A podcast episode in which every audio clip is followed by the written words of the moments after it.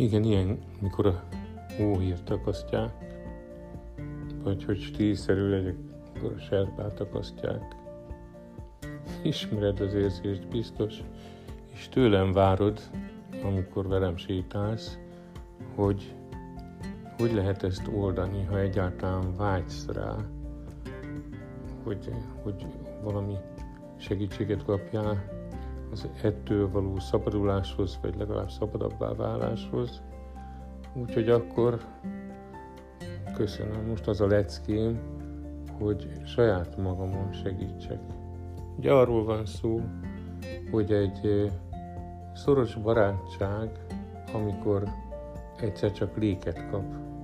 Mert kiderül, hogy, hogy a másik akármiért, de távolodni kezdett tőled, eltol magától, falat húz kettőtök közé, és téged okol, vagy a viselkedésedet, kuk mindegy, de úgy érzi, hogy, hogy nem vagy már ugyanaz a számára, és ennek megfelelően ritkítja a kapcsolódás lehetőségét, és akkor ránézel, és magadra, nézed magad a lelki tükörben, hogy milyen ember is vagy te, most tanulsz ebből, vagy nem tanulsz ebből, valamit, ami rólad is szól, mert az a legolcsóbb megoldás, hogy csak a másiknak tulajdonítod, hogy ő változott, de te persze faszalegény vagy.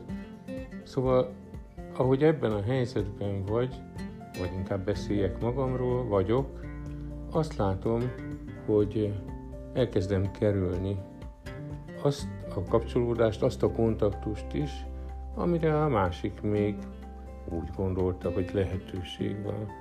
Sőt, amikor nincs is ott, hanem csak posztol valamit. Akár saját gondolatot, akár megoszt valamit, amit fontosnak lát.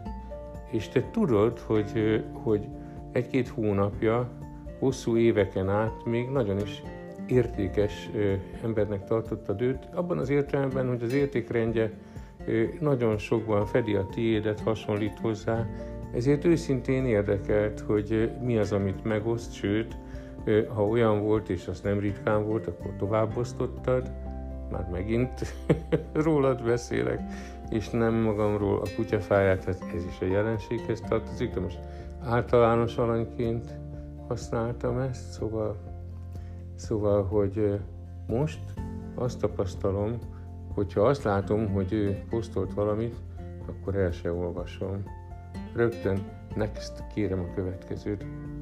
Ő átsiklok rajta, ő, ő, odébb, ő, hogy is mondják ezt, a hessintem, igen. Szóval, és akkor látom, hogy aha, haragszom, aha, nem tudom közelengedni magamhoz azt a vesztességélményt. És közben vállás és újjászületés csoportokat vezetek. Közben ő nagyon empatikus, igen, a szószoros értelmében együtt kötőjel érző vagyok. Azzal vagy azokkal, akik ebben a helyzetben vannak. Na de most megkaptam. Megkaptam sok év után én is megint ezt az érzést, és birkózhatok vele. Mit csinálhatok? Hát ugyan mit csinálhatnék, először is tudatosítom. Látom, hogy így van, észreveszem, üstökön ragadom a pillanatot, és ebben magam, a saját mozgásomat. És a naplót írnék, akkor leírnám, meditációban ö, körbejárnám ezt a témát. Most pedig, hogy esti mesét mondok, csak nem minden nap, tegnap éppen kimaradt, most valahogy a hangommal manifestálom, nem csak a te számodra, aki biztos találsz saját magadban, vagy valószínű, hogy találsz hasonló élményt, hanem a magam számára is. Mert az első lépés az biztos, hogy ez, hogy valahogyan kimondjuk, vagy leírjuk, vagy elmondjuk, megjelenítsük, és aztán, aztán lehet elgondolkozni azon, hogy oké, okay, és mihez kezdek ezzel? Jó ez nekem? Nem jó.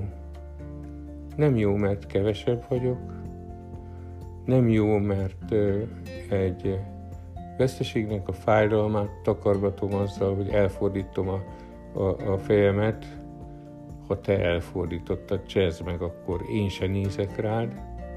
Pedig, pedig attól, hogy ő kevesebb lett velem, ha magamat értékes világnak tartom, attól miért kellene, hogy én is kevesebb legyek? Attól miért lenni képtelen arra, hogy én magamban szeretettel, elfogadással nézek rá. Mert hogy valamiért csinálja ezt, de hogy azért én nem érdemlem, hogy megfosszam magam attól a részétől is a világnak, amitől csak én zárom el magam. Ő nem zár el.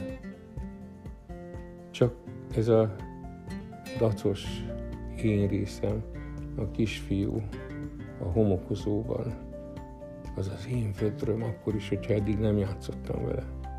Valami hasonló ehhez, nem pont ugyanez, csak hasonló.